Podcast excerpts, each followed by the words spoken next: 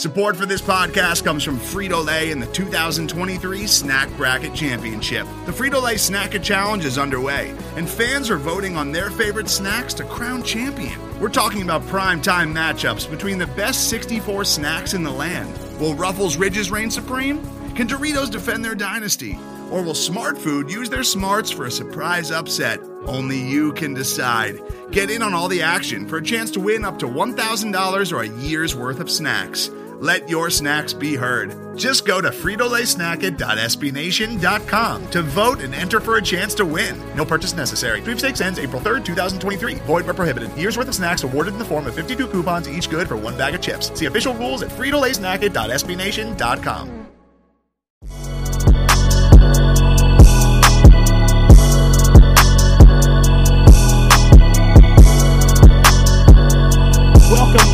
Gentlemen, once again to a brand new installment of Grizzly Bear Blues Live. I am your host, Joe Mullinax. Thank you so much, whether you're listening on Spotify, on Stitcher, on Apple Podcasts, Google Podcasts, iHeart, however you get your podcast fix, however you subscribe to the G B B Podcast Network.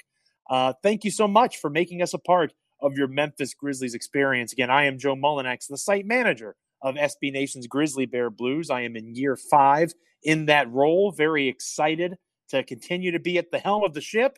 Things are going well over at G B B, and uh, things are going well lately for the Memphis Grizzlies, kind of surprisingly. Uh, going streaking in the win column at a time that nobody really expected them to. Um, five and six is a heck of a lot better than the alternative, and and as we talked about before, this season is free of expectation. If they do well, that's fantastic. If they struggle, that's not fantastic, but it's also not bad. This is that last year uh, where they can kind of go through things without being expected to do much. So the wins are nice. The losses aren't great, but they help in terms of lottery positioning. It's, a, it's nice to be able to enjoy the team without the burden and weight of expectation. Ways to get in touch with the podcast. You can follow the show on Twitter at G B B Live. You can follow me on Twitter at Joe Mullinax. You can follow my co-host, associate editor over at G B B, Parker Fleming, who will not be joining us for this episode. Uh, he has a job, apparently, uh, whatever. Uh, I mean, I, I make it work. I've got plenty of jobs, Parker. I think he's just scared to come on the show with our guest today. Uh, I don't know why. That's just completely irrational thinking on my part. But you can follow him at Paka underscore Flocka, and you can follow the blog that we work for that we're very proud of, S B Nation's Grizzly Bear Blues dot com. At S B N Grizzly. So that's how you can get in touch with the show. Uh, my guest today, and it's it's going to be wonderful to have him on because he is somebody that's new to the Grizzly scene in terms of podcasting. Uh, he has a podcast that is one of the very best titled podcasts that is out there. I'm very jealous that I, you know, people have named this, ha- have named things the Bear Necessities in Memphis uh, for several years now. So the name isn't necessarily what makes it unique. Uh, but the fact that the the Bear Necessities at the Grizzlies pod on Twitter has the theme song that it does is more than worth your subscription, however you get your podcasts. Uh, and then you can stick around for the great takes by Adam Taylor and our guest at this time, the co-host of the Bear Necessities uh, at the Grizzlies pod again on Twitter, Mister Brendan Nunes. How are you, sir? I am doing great, Joe. I I appreciate the in the intro. Um, yeah, all credit goes to Adam for the name and the introduction idea. Uh, like you said, him and I are both new to the Memphis scene, so I gotta say we didn't realize that uh, the Bear Necessities was used. I saw after we had already decided on the title and were working on artwork and made the intro and everything. Uh, even the Grizzlies have a hashtag Bear Necessities. Um, going on that they're tweeting out and everything. So we thought we were very original uh, with that one and then realized that, uh, yeah, no, that that probably a lot of people have thought of that one, understandably so. Um, but excited to be covering the team, man. Um, I, I definitely am a little bit newer to, you know, you said you've been uh, covering or uh, editor of the site for five years. Can't say I've been watching Memphis basketball for five years, um, but watched a lot of this year and did a lot of film work Uh, reviewing last season and the year before as well. And I'm I'm having a good time diving into this team. And I'd like to welcome you. Uh, Memphis is a unique market because uh, the city itself is unique in that it's very different from the rest of the state of Tennessee, and they're very proud of that. And I, I lived in Memphis for three years. I'm proud of it too, compared to, you know, especially with the way things are going uh, in the country right now. Uh, Memphis being different from the rest of Tennessee is certainly not necessarily a bad thing. Um, but Memphis is very protective. And if you love Memphis, Memphis will love you back. But at the same time, if they think that you're slighting them in some way, or they think that you're not, you know, you're not genuine with how you feel or how you're carrying yourself, Memphis can kind of reject you. So it's funny at times when a new podcast comes along or a new person comes into the market, and I can speak from experience to an extent on this. Uh, they're, they're viewed as an outsider, or in my particular case, because I lived in Memphis for three years, I've been covering the team for seven years. I've been the site manager for five. And I'll still have every once in a while somebody on Twitter chime in and say, "Oh, he lives in Virginia. He doesn't get the fan base. He doesn't understand. Like he's not even he's not even a Grizzlies person. He doesn't live here." Like that's not how you grow an organization. That's not how you develop a larger fan base. I doubt Lakers fans are saying to somebody who's a Lakers fan in, you know, Vermont, "Oh, uh, they're they're in Vermont. They're not a real Lakers fan," right? Like that's not how you build a brand. That's not how you build an organization in terms of popularity. So I, for one, welcome whenever somebody pays more attention to the Memphis Grizzlies, because uh, I'll, I'm just reading off of your Twitter bio here at Brendan Nunes, N B A. Uh, he's an N B A analyst. He hosts Kings Pulse uh, for Blue Wire Pods. He contributes to the Kings Herald. Shout out to the Kings Herald. We love those guys over there, uh, formerly of S B Nation. They have their own independent blog now that they do tremendous work with. Greg and all those guys are fantastic. Um, you co-host the Celtics blog podcast. So you literally cover the N B A at large. And as you enter covering the Grizzlies, it gives a fresh perspective because you're not entrenched in Memphis. You don't look at the Grizzlies from that local perspective. And it's okay to have that because that's always going to be the backbone of your fan base. But if you really want to get a more complete picture of what your team's doing right, what your team's doing wrong, you don't want to just have one point of view. You want a bunch of different types of eyes on the product. And I think it's good that you and Adam are coming into the market because it, it allows for us to have more coverage of the team. I mean, the fact that you didn't know Bear Necessities already existed, uh, that, that's, you know, kind of evidence to what I'm talking about. Not enough people pay attention to the Memphis Grizzlies. And if you're listening to this podcast, chances are you already knew that. Uh, when I moved back to Virginia, I had people ask who the Memphis Grizzlies were. Like they didn't even know that they were an N B A team. So it, it's something that wow. it, it's it's fascinating to me. And obviously that's changed the last couple of years. Ja Morant has changed that. But I, I, I'm just fascinated when people get so upset that somebody might be new to something or they may not live in the area and still follow the team. That That's exactly what you want. That's what happens when you have stars like Morant. More eyes come to the product. Definitely. And uh, understandable, uh, the, the outsider perspective that some people have. You know, I, I can't say I, I've been to Memphis. I, I'm definitely going to visit at some point when the entire uh, COVID situation obviously clears up. Um, but yeah, I mean, I'm definitely a, I, I like to say a basketball analyst is how I kind of uh, take my point of view. And Adam and I um, were looking to start a new project and looked through a couple different teams. Um, Adam does not have a team on the West Coast he covers currently. So that's kind of where we were looking and realized really the, the lack of coverage outside of uh, you guys there at Grizzly Bear Blues, really. And then there's kind of the, the Locked On that Sean Coleman does very well. And Keith does Fast Break, uh, or I'm sorry, Grit and Grinds. And it, it just felt like there was very much a lack of coverage for this team that is so up and coming. They're exciting now, and the future is even more promising. Um, and like I said, I've had a really good time diving into them already.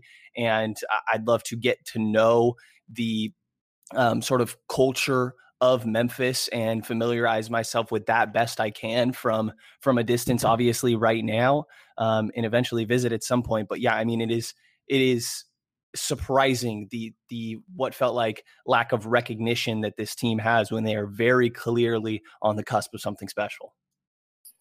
They don't even have an Athletic coverage anymore. Like some, some yeah. teams have two or three beat writers for the Athletic, and, and there hasn't been anything about Memphis sports since last June. uh, coming out of The Athletic, except for things that maybe a national writer might do or a national podcaster. So uh, it's, I understand the market's tight. I understand money's tight because of the pandemic and all that stuff, but it's still frustrating for the reasons that you just alluded to. And, you know, I'm very proud of what we've built at G B B. Somebody just today uh, tweeted at us on the blog saying that because there's also T V issues uh, with Sinclair Broadcasting having the rights to the games now, and they pulled it from YouTube T V. So there's a lot of fans in Memphis that can't even watch the games because wow. they don't have cable. Um, somebody said that the only way they know what happened with the games, uh, I guess they don't use illegal streaming services, which good for you following the law. Um, but and, and the only way they know what happens with the games is through grizzly bear blues dot com. And following our game coverage and all that stuff. So that means a lot. And I do think that we are in a unique place because of the market, that people look at us on the same plane as a Daily Memphian, as a commercial appeal, you know, full-blown professional journalists. We're a blog, you know, we've built it up pretty well, but we're we're a blog that is, you know, people have come to count on for coverage of the team. And and that means a lot to me, but at the same time, it's indicative of of how folks just don't pay attention uh, to the smallest market team in the N B A in Memphis, or at least one of the smallest. So I'm glad you're Definitely. here. I'm glad you're covering the team. Um, I, I've been helping you guys kind of get started on the side, and and I'm happy to do that. Uh, I always say that the more coverage there is of the Grizzlies, uh, the better. So let's jump right in after kind of giving the background there. I, I will say real quick, oh, please, real quick, ahead. sorry please, to interrupt please, please. you. I do have a bit of these, this whole small market dynamic understood uh, with Sacramento kind of being my primary coverage before I started this as well. Um, and like you mentioned um, previously, Sacktown Royalty, now the Kings Herald, feels pretty similar to what you mentioned. Um, there is, I guess, an athletic coverage of the Kings, but really just, you know, slept on by national media and not covered. And even the teams that have struggled for years, like Sacramento's point of view of, you know, over a decade and a half of not making the playoffs, um, there's interesting storylines that need to be covered. So I definitely understand the small market point of view. And to the credit of the Sacramento media there, and I and I have a great relationship. I've talked about Daily Memphian and Commercial Appeal. You know, those guys have been great to me. Those gals have been great to me. Uh, the local T V has been awesome. I had a chance to go on local T V when I visited in twenty nineteen. That was really cool. Um, So that's one of the nice things about small markets. I know some of those Kings Herald guys also write, I think it's the Sacramento Bee, it's called, the local paper yeah, there. So uh, so that's really awesome. So that's one of the nice things about small markets, is it gives people that work hard and have a little bit of talent. In my case, they just have an indom- – I'm I'm the undertaker of blogging, I call myself now. I just refuse to die. Uh, you know, those folks that have that willpower, I guess, uh, there's opportunity there. But um. This past week, I wrote an article for G B B, uh, as I typically do, um, and, and I called it "The Grizzly Standard is Saving Memphis." And it was especially true in the fourth quarter of the game against the Minnesota Timberwolves, but throughout their recent run of success, despite who they're playing against, with Kevin Durant and Kyrie Irving being out when they beat the Nets, uh, Kevin Love and Sexland, which is one of the most awkward and hilarious uh, names uh, for Colin Sexton and Darius Garland, being out for Cleveland. Um, th- this recent run that the Grizzlies are on, yeah, they've played some teams that have injury issues, but Charlotte didn't have injury issues when Memphis beat them, and and the Timberwolves were healthy uh, in the game on Wednesday night when the Grizzlies knocked them off. I think that we're not giving them enough credit, and we're also forgetting that Ja Morant is out, Jaren Jackson Junior is out. For all of his, you know, complaints that he gets, Justice Winslow is clearly a top five player in the eyes of the Grizzlies organization for them moving forward. He hasn't played a single minute for them yet. So it's not like Memphis is this picture of health. They're staying alive first and foremost through defense. And when I did my research for the article, I was kind of surprised to see that their pace, they are in the bottom half of pace now in the entire N B A, which is not something that Taylor Jenkins wants to do or wants to be. Taylor Jenkins wants to move. He wants to get out in transition. He wants to get these guys rolling. But to the credit of Taylor Jenkins, we'll talk about him more in the next segment. To the credit of Taylor Jenkins, he is uh, understanding that his team as currently constructed is not going to have success there. Where his team as currently constructed can have success is defensively. Defense can travel. If you've built a strong enough culture within your organization, you can put forth the effort and energy it takes to be a really good defensive team. And right now, Brendan, Uh, the Grizzlies are fourth in the N B A in defensive rating at one oh six point seven, which is pretty remarkable. So they are, uh, if you're in the top five, I think it's fair to say you're elite. It's only been eleven games, but the Grizzlies are an elite defense right now, and that is how they're knocking off these teams. Sure, it helps when you play the Brooklyn Nets without two of their offensive weapons, but at the same time, that pace number and the offensive rating for sure, Memphis is twenty-seventh in the N B A right now in offensive rating. That would not happen if Ja Morant, Jaren Jackson Junior, and Justice Winslow are playing. So I think that it's important to point out that they are reinventing themselves on the fly to stay afloat, and that is really impressive. And it's a sign, as I write in my article, that they are really buying into this organizational ideal of selfless basketball, and that comes through really on the defensive end. Definitely. And I think that one of the main things obviously is is effort from this team, because even some of the guys that maybe aren't uh, the best defenders, um, really, I, I feel like a good portion of defense is just giving your all out there every single night um, on that end of the floor when, you know, it's easy for guys that are, especially like in high usage roles, like a, a Dillon Brooks specifically this year, especially without a Morant and Jaren Jackson, you see his role on the offensive end Um, kind of take off a little bit, and there's no effort wavering on the defensive end. Um, guys, uh, I mean, there are good defenders on this team. Um, I, I think that most of the good defenders are probably a little undersized or they're bigs. Um, I, I would obviously, you know, a wing defender, I, I think would be very nice. And maybe you have that a little bit in Desmond Bane, who I absolutely love. Um, but I think a lot of it has to do with, with rim protection. Um, Cleaning the glass, which does have a garbage time filter, has them as the sixth best team in, when uh, regarding uh, opponent field goal percentage at sixty-one percent. And, you know, that that feels sustainable. Last season, they were third in that aspect at fifty-eight percent. Um, Jaren Jackson, like obviously uh, not even available right now, and he's a promising rim protector as well. Um, so I think a lot of it has to do with with really promising uh, rim protection, and then also being very aggressive and physical on the defensive end of the floor and, and forcing steals. Um, they're second in the league in steals per game at nine point seven, with with Cleveland being first at ten point two there, which is another team that probably has a little bit of unsustainable uh, defensive numbers currently, but, you know, um, really being able to to play aggressive, get in passing lanes, and constantly just being pests to your opponents is is is important. And I think that there's moments obviously going for steals where it's not going to pay off and will lead to some easier opportunities for the opposition. Um, but bringing that effort twenty-four seven, night in and night out, I think is is very underrated. And there's teams with good defensive talent, better defensive talent than Memphis, that don't do that. And that is part of the reason that maybe it doesn't translate on a nightly basis for them.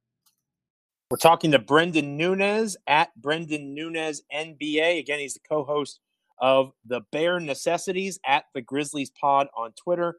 Again, at Brendan Nunes N B A on Twitter for his personal account. Him and Adam Taylor are joining the Grizzlies podcast scene.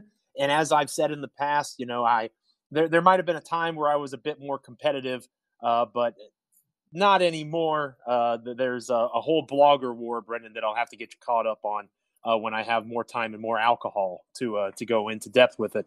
Um, but there's I've been around too long. I don't really care about that anymore. Like I said at the outset, I'm excited to have more people looking at this team from a national perspective and bring in their their very wise, intelligent basketball takes, as Brendan is doing for us here on G B B Live. Uh, I did a question of the day, and you guys retweeted it from your Bear Necessities account. Again, follow them at the Grizzlies Pod. And it was about Taylor Jenkins. And I think Taylor Jenkins is one of those guys that, again, we talked at the beginning of the show, the idea of the the local media, the local fan, maybe not viewing him in the same way as a national uh, cover or a national media person or a national fan of the N B A at large might view him. I'm convinced there's probably a decent amount of fans in the N B A that don't even know that Taylor Jenkins is the head coach of the Memphis Grizzlies. Um, he was hired without much fanfare coming from Milwaukee, but he's had success considering things that have fallen in his lap and the issues he's had. Uh, the question of the day today, From the, his, from the day of his hiring to today, so going all the way back, uh, you know, from the very beginning, obviously the events of last season, what's happening now, what grade would you give the performance of head coach Taylor Jenkins in Memphis? A, B, C, D, or F? Uh, I was pleasantly surprised because every once in a while in my mentions, I'll get somebody saying that Taylor Jenkins is a god-awful coach, should have kept J B Bickerstaff and things like that. which I'm glad J B Bickerstaff's getting his shot in Cleveland, and it looks like that defense is pretty impressive there, to Bickerstaff's credit. Um, I just wasn't impressed with Bickerstaff and the way that he got the job in Memphis. I always thought J B should get another shot. It just didn't make sense with the Grizzlies. Um, thanks to everybody who's voted so far. Uh, I'm, again, impressed. About ninety-three, ninety-two percent of folks say he either is doing an A, excellent job, or B, above average job. And half of the folks, so again, that's the winning or the leader at this time. There's about ten minutes left in the poll as we record this. fifty percent of the voters say that he's doing an above average job. I voted A. I think he's doing an excellent job. And the reason that I voted for that is we still haven't seen this team fully healthy at full power with Ja Morant in his second season, Jaren Jackson Junior in his third, Justice Winslow, who they made a trade for before the world fell apart with the pandemic uh, at the trade deadline last year. They have so many pieces that are have yet to be fully realized. And the fact that they were in the play-in game in the bubble after having some struggles there, but again, they had injuries to deal with. They've had injuries now. And the thing that's been most impressive to me, Brendan, in this particular season is, like we mentioned earlier, the fact that he was able to recreate himself, the fact that he has taken this Grizzlies team and, and playing great defense. He's always harped on that. But again, understanding that Tyus Jones is not Ja Morant, right? The, understanding that having Brandan Clark out there, he doesn't have the same type of skill set as a Jaren Jackson Junior Kyle Anderson, for all his uh, his positives that he brings to the team, and he definitely brings some, he's not the athlete. He's not the the, the creator. He's not the versatile player with athleticism added that Justice Winslow is. So with the roster as flawed as it is, he's taken and he's tweaked and he's tried to find ways to get this team to stay alive. And again, whether it's defensively, uh, the Grizzly standard that they keep talking about of selflessness and, and assists and passing the ball. I think you tweeted out off of the, uh, the Bear Necessities account at the Grizzlies pod that the Grizzlies, uh, this was a yesterday going into yesterday's game, Um, Grizzlies are currently third in assist percentage with sixty-four point four percent of their buckets coming off dimes. That is something that they harp on. That's something that they preach. And they're continuing that even without Ja Morant, who's one of the best passers in the N B A on the floor. So I think he's doing an excellent job. I think it's crazy to say he's doing anything less than that. Uh, again, somebody that's new to the team, new to following. But again, uh, Jenkins is still relatively new to the team. Um, how would you grade the job of Taylor Jenkins, especially this season? Yeah, I mean, I I ended up going with a B on the poll. Um, I, I don't have great perspective on how it compares to Bickerstaff. I know I, I kind of asked you uh, a bit of questions in, in how the variation has been going from one to the next here in Jenkins. Um, but, I mean, being one of the younger coaches, if not the youngest coach in the N B A, I, I don't have that exactly in front of me. Um, thirty-six years old, though, right? And getting players to buy in and play with this system, like you're saying, moving the ball extremely well. I mentioned defense earlier, and so much of that just being effort on that end. And I, I think a lot of that does have to do with coaching and motivating your guys to do that and be buying in. Um, and obviously there's great leadership from guys on the floor, or I guess on the bench right now in the locker room with Ja Morant and, and Jaren Jackson, guys like that. But it, it really is credit to the coaching staff getting to these guys to buy in. And like you're saying, being adaptable to the players that you have available. Um, I think that the same way that you look at prospects and say there's a lot of growth needed from these young guys, or um, a potential growth from people that haven't been in the league that long, you can say the same thing for, for a coach as well. And to be doing this well and be this flexible at just age thirty-six as a head coach in the league, I think is very impressive for Taylor Jenkins. And we're only really scratching the surface of his capabilities with, like you're saying, the roster not being fully available. Um, so, yeah, I mean, it was hard. I, I don't see how you could put a failing grade or really a below average grade on Jenkins. You know, I, I am a little critical and have been at times this year of his decisions to play uh, Grayson Allen um, in, in the starting lineup and maybe some other rotations that I haven't been the biggest fan of. But at the same time, I completely understand it with the desperate need for shooting and, and and things like that. So it's a little bit of a rough situation for him. And I think the hand that he's been dealt so far, he's done a great job of managing it and really getting people to buy in, I think is very underrated. And there's still a lot of growth to come from Jenkins. And I think this is a very good starting point. You're allowed to say it, Brendan. You're allowed to say it. This is a safe place. Just start start Desmond Bane, you cowards. Okay, that's I'm the bottom line. one hundred percent. Start oh, I Desmond Bane, you cowards. Brendan is on my side on this. He is welcome to Desmond Bane Island. I am the C E O, as a, as we talked about on Hoop Island on the ninety-two point nine podcast this week.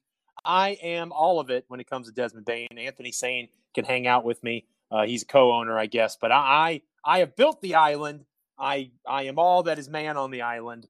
And Brendan can come be uh, a friend of mine on the island. Desmond Bane should be there instead of Grayson Allen. But, um, and Grayson Allen, in fairness, hasn't started lately.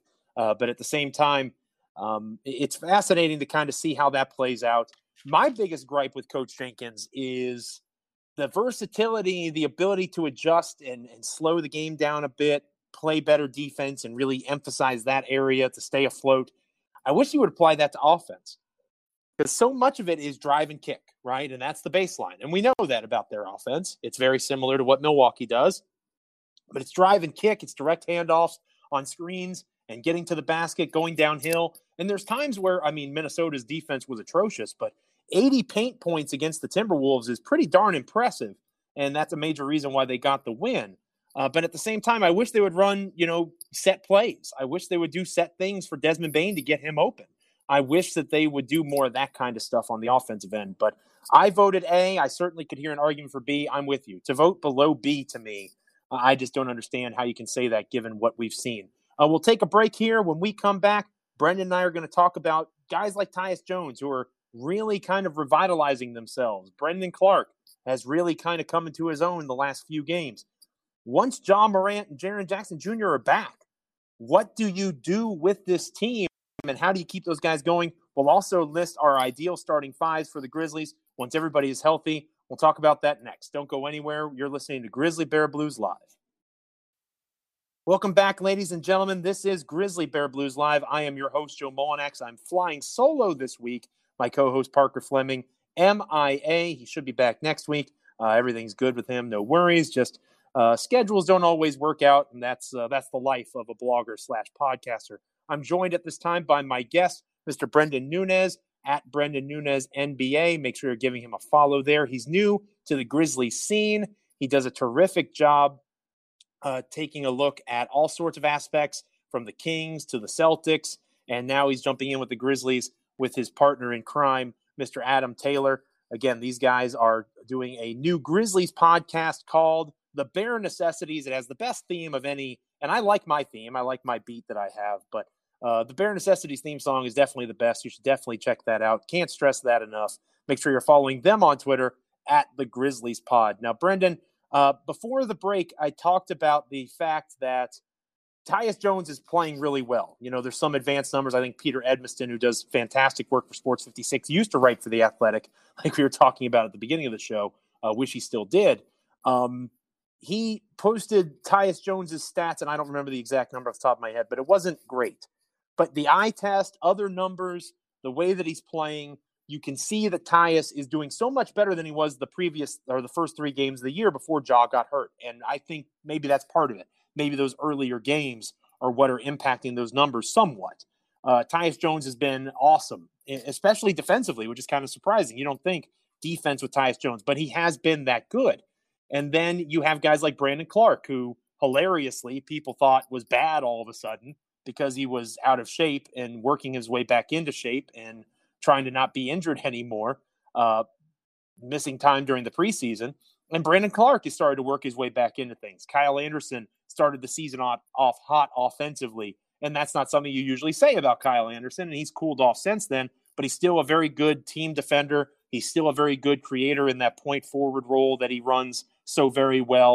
Uh, Those guys probably aren't going to be starters long-term, especially Tyus and Brandan, uh, but even Kyle Anderson once Justice Winslow gets into the fray here in the next few weeks. So uh, I'm curious, what would you do, Brendan, to try your best to keep these guys going, especially Tyus and Brandan, uh, as they they move from reserves to starters with Jaren and Ja out?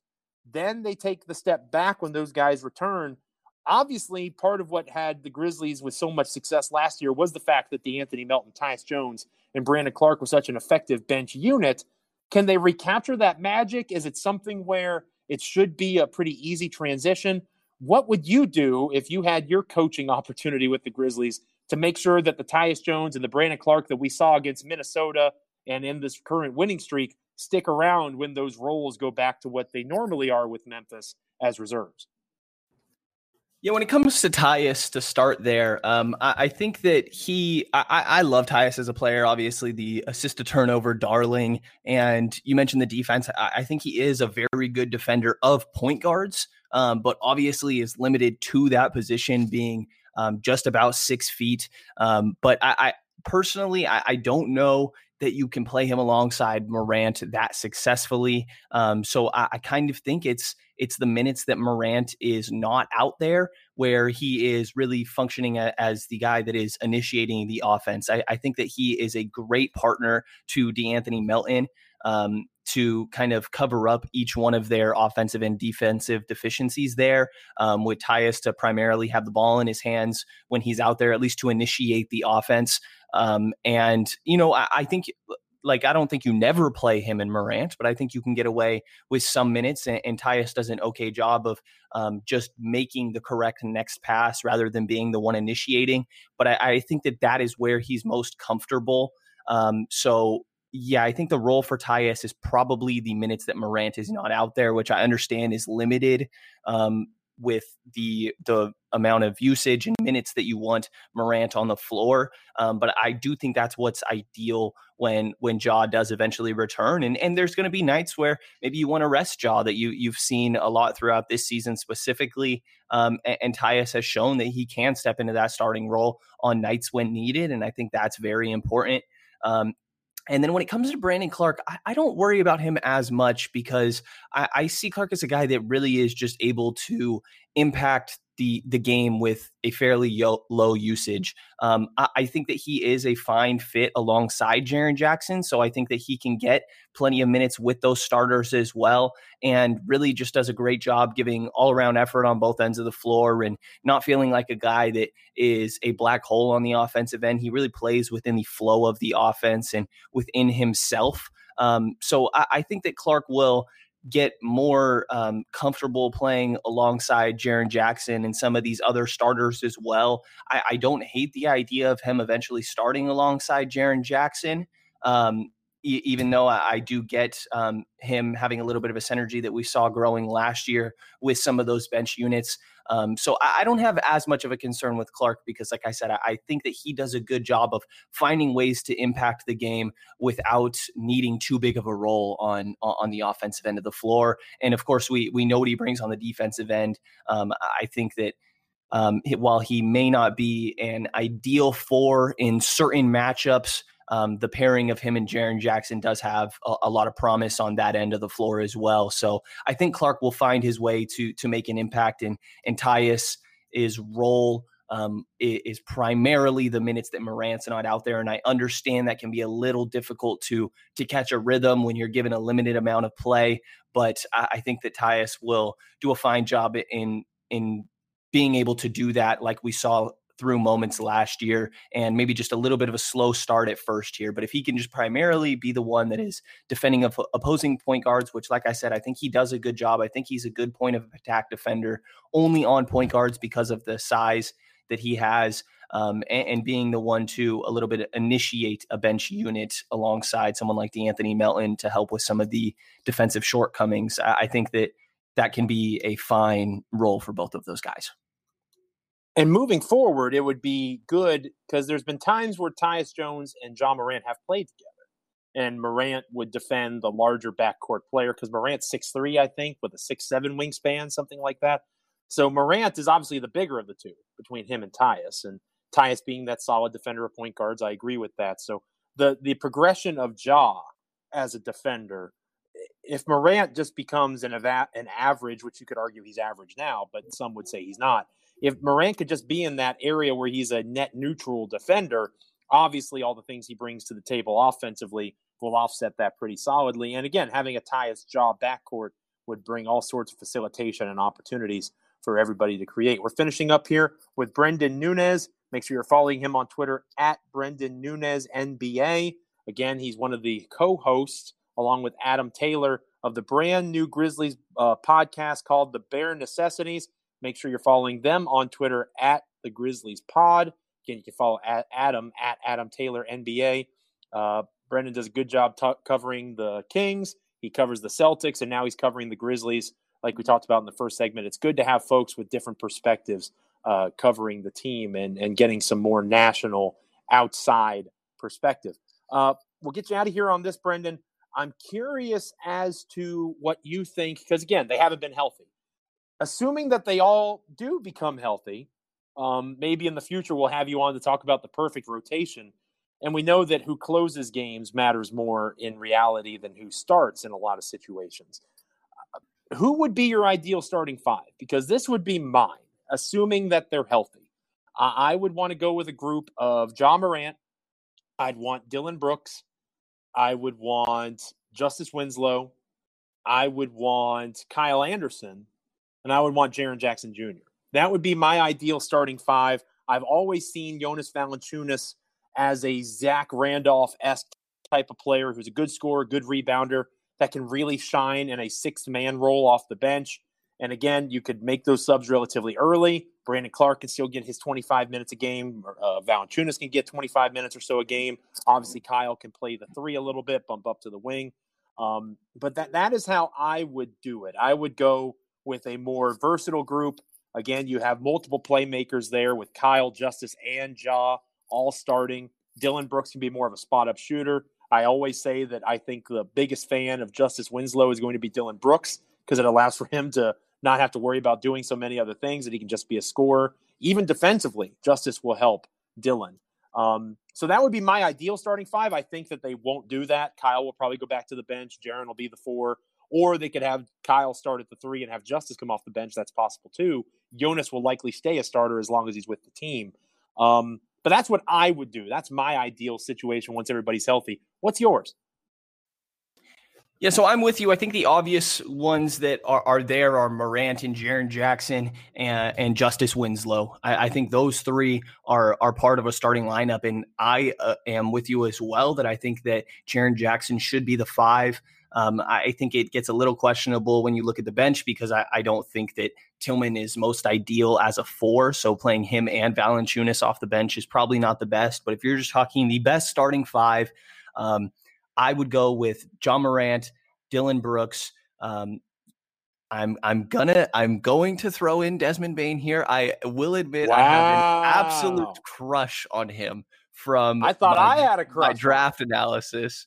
Um, But I, I think that him and Winslow are the two players that I really view as two-way uh, wings. And, and again, like needed defense from the wings um, is a very big uh, thing I feel right now for Memphis. Um, and his ability to space the floor, I, I think that he is a, a good tertiary playmaker as well, that he hasn't gotten the most chance to show.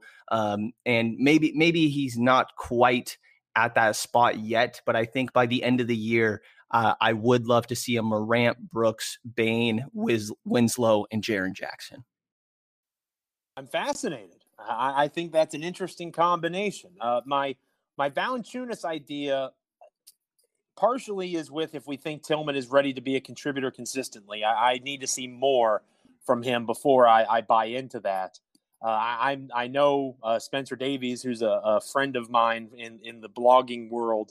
Uh, he works for Basketball News now, wrote a great article about just how influential Bane and Tillman have been to Grizzlies winning. Hopefully, uh, Coach Jenkins has been reading uh, Spencer's work. Um, I'm curious to see how that's going to play out. I also don't think Jonas Valanciunas has longed for the Grizzlies. Uh, maybe not this year because Jaren's been out and they have Gorgie Dang on the expiring. Uh, but I, I think Jonas makes a lot of sense as somebody that gets moved in the offseason, expiring contract going into next year. Uh, I think that they do like Tillman a lot. Obviously, they have Clark. You have to remember they have Jonte Porter, who they signed to a, a low-risk, high-reward four-year contract. There's lots of outs for them. So if Porter can't get healthy, obviously they can get out of it. But they I, I, they don't sign somebody to a multi-year contract hoping that he's not going to work. They want him to work out. So uh, I do think that even Jonas, you know, Gorgie's definitely not in their long-term plans, and it's possible that Tillman has already supplanted Gorgie, uh, but I think Jonas isn't in their long-term plans either, at least not beyond next season. So uh, Tillman will definitely have a role moving forward. I just don't know when it's going to take off uh, long term. It's possible it's sooner than than anybody anticipates. He has looked good in recent games. Brendan, thank you so much for joining us. I really appreciate it. And again, if you could just one final time run down where folks can find you on Twitter, uh, can find your co-host Adam and the new podcast. Yeah, definitely. Thanks again, uh, very much, Joe, for having us, having me on the show. And um, like you said, Adam and I, my co-host Adam Taylor N B A is the at, and myself at Brendan Nunes N B A, are now hosting the the Bear Necessities podcast. It's at the Grizzlies Pod on Twitter, and then uh, we both cover the Celtics for Celtics blog as well, the S B Nation there, and I also cover the Kings for. Uh, the Kings Pulse podcast, part of Blue Wire, and the Kings Herald that was previously Sacktown Royalty, S B Nation.